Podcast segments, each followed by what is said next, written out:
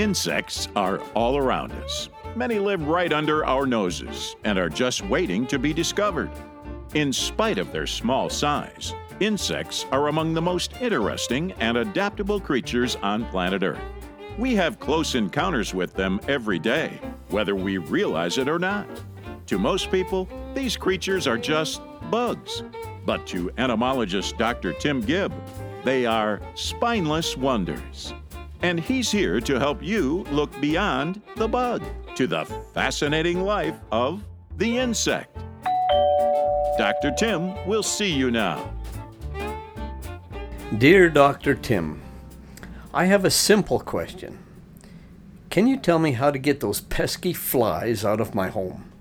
You know the ones I'm talking about, those obnoxious black ones, the ones that really annoy you. Thanks for your help. Signed, Anoid, a k a. Annoyed. And I just made that up, but it fit. People seldom appreciate what it takes to become a professional entomologist, let alone one trained as an insect diagnostician. First is a natural aptitude for science, then four years of undergraduate studies, then two more for a master's degree, followed by another four or five for a P H D. Four is actually minimum for the really smart ones, and let's just say six in my case. And then for some, there's several years of postdoctoral training on top of that.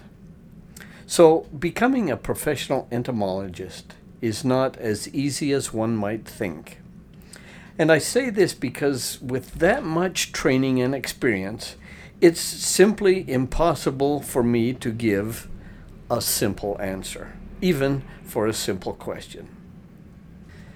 Some time ago, an older gentleman and his daughter came into my office, referred by an extension person in a nearby county. It was clear from his impatient demeanor that he was feeling like they were getting the proverbial runaround. His more patient daughter began with an introduction.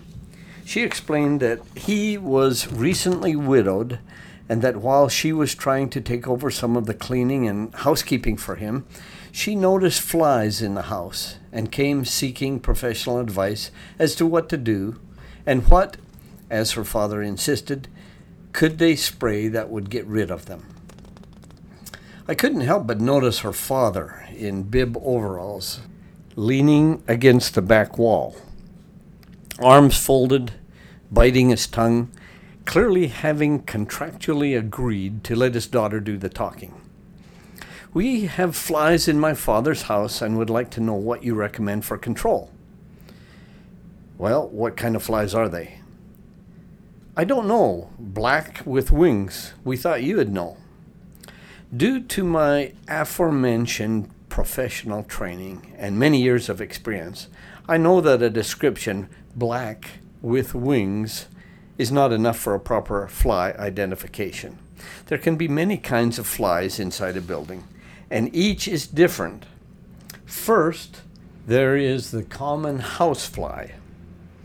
It can certainly be described as black with wings, but so can its close cousin, the flesh fly, although the flesh fly has characteristic white stripes on its thorax and spots on its abdomen. Blowflies are also similar to houseflies. Most, but not all, have a subtle iridescent coloration on the thorax and abdomen. Attic flies definitely are black with wings as well, but have golden hairs on their thorax, although you'd need a microscope to see them. Specific identification is important because it dictates control recommendations. For example, each fly has its own biology and behavior.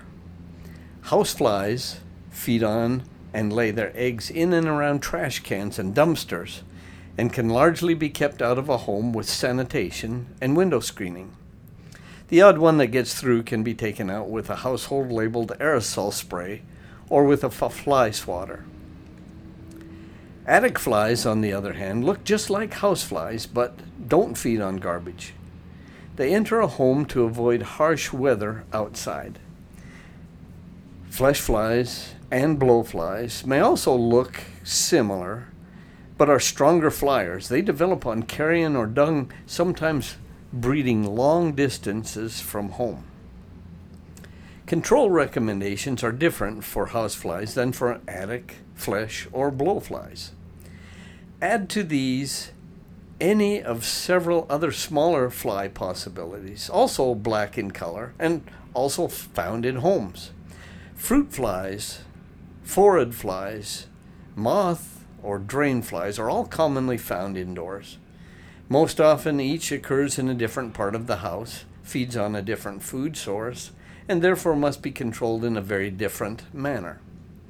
Considering all of this, you can see how the description black fly in house may not provide enough information to allow a professional entomologist to render an accurate identification or control recommendation. So, trying to glean more information, I asked, and where are you finding them? The flies are in the kitchen mostly. Well, actually throughout the whole house. Right, Daddy? Where do you see it mostly? She turns nervously to her father, who is clearly becoming impatient. He sighs audibly, apparently realizing that this may take considerably more time than he had hoped. I see it in the house. The fly is in the house. Does it occur in any particular part of the house? I probe, hoping for more detail. It flies around. It has wings, you know, so it's all over the house. What kind of a question is that? What part of the house? He mumbles. So this fly of yours, what does it do? I ask, knowing that a fly's behavior can sometimes give a clue as to its identity. The daughter chimes in. Well, it buzzes and flies around the house and makes a nuisance of itself. Dad, what do you see it doing in the house? He sighs again and starts talking very slowly, articulating every word.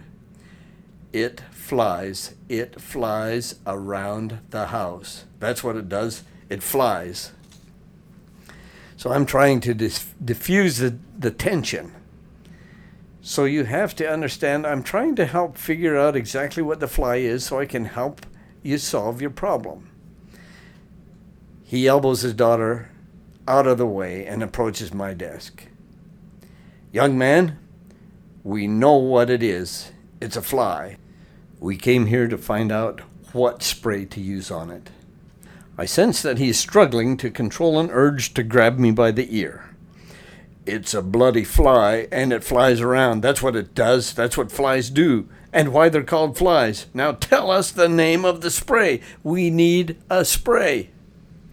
He jabs a bony finger on my desk, glares at me, and repeats his demand in an ominously threatening, almost whispering voice, just like in the Godfather movie. Give me the name of the spray. But, sir, there are several different possibilities. We have to first get the specific identification correct before we can make a recommendation. There are subtle differences in flies. For example, if it has golden hairs on its thorax or if it has a striped... The father cuts me off. The spray, son. Just give me the name of the spray.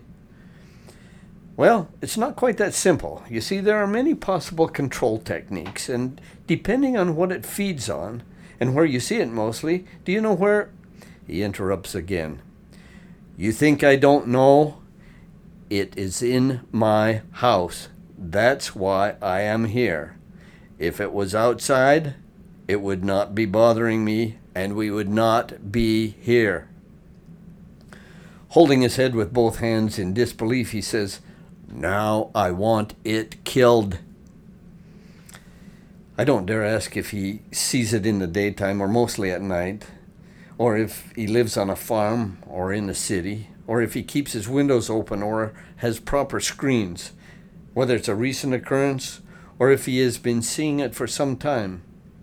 Those are all important need-to-know questions, but he's now red-faced and visibly shaking. His daughter mercifully ushers him back away from my desk. I continue. Since you don't have a specimen with you, I can't say for sure what it is, and until I know what it is, I can't confidently tell you how to control it. Fortunately, we have a laboratory set up where you can send in a sample. It's called the Plant and Pest Diagnostic Laboratory, or P P D L for short. Simply catch one, put it in a leak-proof vial of rubbing alcohol, fill out the required form, which is online, and then mail it off to the P N P D L. We will identify it for you and then provide, provide control recommendations. From the back of the room, the father looks heavenward and spreads his arms wide and says, "But I don't want control recommendations. I don't catch flies and put them in bottles. I don't want to chase it all over. I want to kill it." His daughter intervenes again like a trained mediator. "Now, Daddy, he's just trying to help. Doctor Tim knows all about these things. If he needs us to see the fly, we'll get it for him, can't we?" A week later, I receive a specimen in the mail.